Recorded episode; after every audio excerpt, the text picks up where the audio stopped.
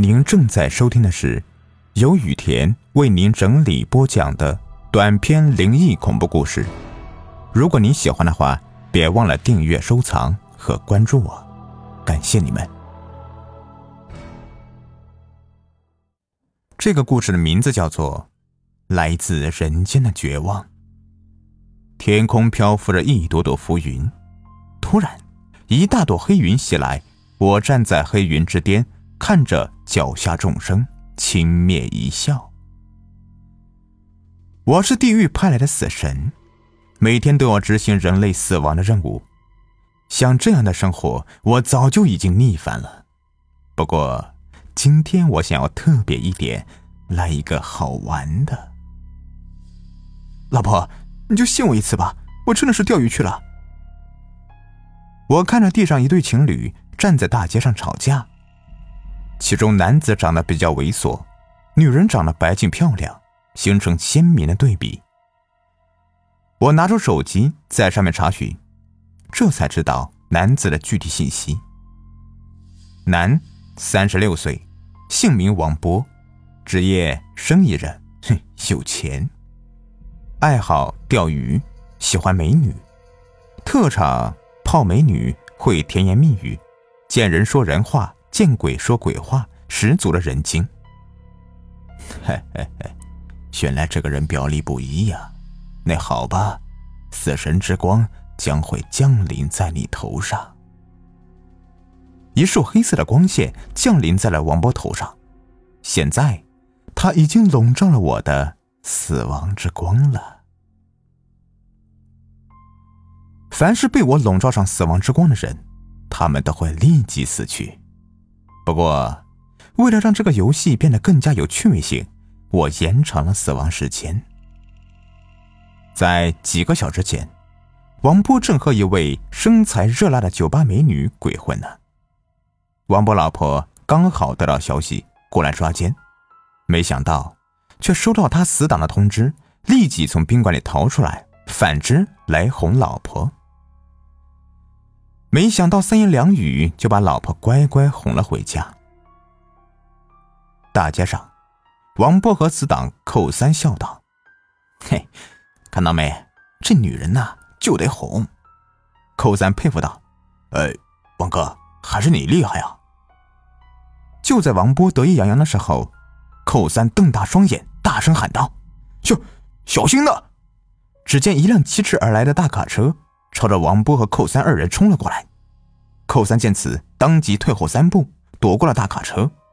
等到王波回头的时候，却见前方大卡车猛地朝自己冲了过来。当下，王波脑袋空白一片，心里想的只有一个字：死。王哥，还傻站着干啥？快逃啊！轰的一声，一声巨响后，寇三紧闭双眼，嘴里嚷嚷道。呵 呵完了完了完了，这下完了！当寇三睁开眼睛的时候，只见王波傻眼坐在地上，一股热气腾腾的烟雾冒了上来。王哥，怎么回事啊？这这是什么味道啊？哎，我也不知道怎么回事。王波当下吐出一口冷气，只觉得浑身冰凉。原来，在大卡车开过来的时候，王波双腿发软，只听他扑通一声。竟然歪倒在地上，刚好躲过了大卡车。不过那辆大卡车和他擦身而过，他身上还是挂彩了。只见衣服也破了，身上有些轻伤，并不严重。为此，王波都吓尿了，这让他气愤不已，从地上站起来。街头上所有的人都看着他，有人感叹他太幸运了，大难不死，必有后福。也有人笑话他都吓尿了。王波这才回过神来，不过大卡车早就逃之夭夭了。妈蛋的，今天也太倒霉了吧！寇三忍住笑意，扶着王波起来，回道：“呃，王哥，刚才可是把我给吓坏了，我真的以为你死定了。去去去，别乌鸦嘴，赶紧给我买条新裤子。”王波换好新的裤子后。寇三就要回去，却被他喊住：“哎，你这就要走啊？今天我大难不死，你还不陪我喝酒压压惊呢？寇三一听，也觉得在理，点了点头，说：“呃呃，是，王哥说的是啊。”两人说完，就去了饭店，坐下开始喝酒吃饭。这时候，外面来了一帮非主流，他们头发染得花花绿绿的，耳朵上钉满了耳钉，一副桀骜不驯的模样。王波看着他们的样子，轻蔑一笑，摇了摇头。恰好王波的表情竟然被一个红头非主流给看到了，朝着他走了过来，手里拿着一根棒球棍，虎视眈眈的问道：“刚才你是在笑我们吗？”王波对这样的小子，他都懒得回头，根本不搭理他。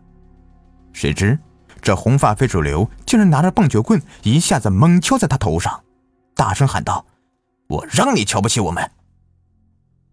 这一棒子下来，王波头破血流。只见他双手捂住后脑，鲜血汩汩流下，眼皮子一睁一耷的，竟然倒在了地上。救命啊！杀人了！这个把寇三吓坏了。扯着嗓子大喊起来。这帮非主流看伤人了，也吓得不轻，竟然撒腿全跑了。王波进了医院，整整住了一个星期，这才从医院出来。哎呀，谁说的大难不死必有后福啊！我都快倒霉死了，差点被大卡车给撞死，又被小混混给爆头。哎呀，别想那么多了，要不……你待在家里就好了。王波老婆安慰他说：“王波一想，已经许久未见情人娜娜了，再不去见她，这小妮子可就不跟他好了。在家里待着有什么好的呀？我不挣钱呢。”王波瞪了老婆一眼，大摇大摆的离开了。王波出门后就找娜娜在一起了，可是走到半道上。竟然被人给劫去了！你们是谁？你们是谁啊？王波并不认识这帮人。这帮人把他带到某个阴暗潮湿的下水道的隧道里，他被绑在凳子上面，蒙着眼睛。只听他大声喊道：“你们是谁？快放了我！你们不就是要钱吗？我有钱的！混账！有几个臭钱了不起啊？”为首的人恶狠狠地对王波一阵凶狠道：“这让王波有些后怕。若是对方要钱，这还好办；可是他们到底要干嘛呢？那你们想要怎么样？你泡了我的女朋友，你说要我怎么样啊？啊？原来娜娜是有男朋友的，如今被她男朋友发现，这才找她报复。老大，现在怎么办？”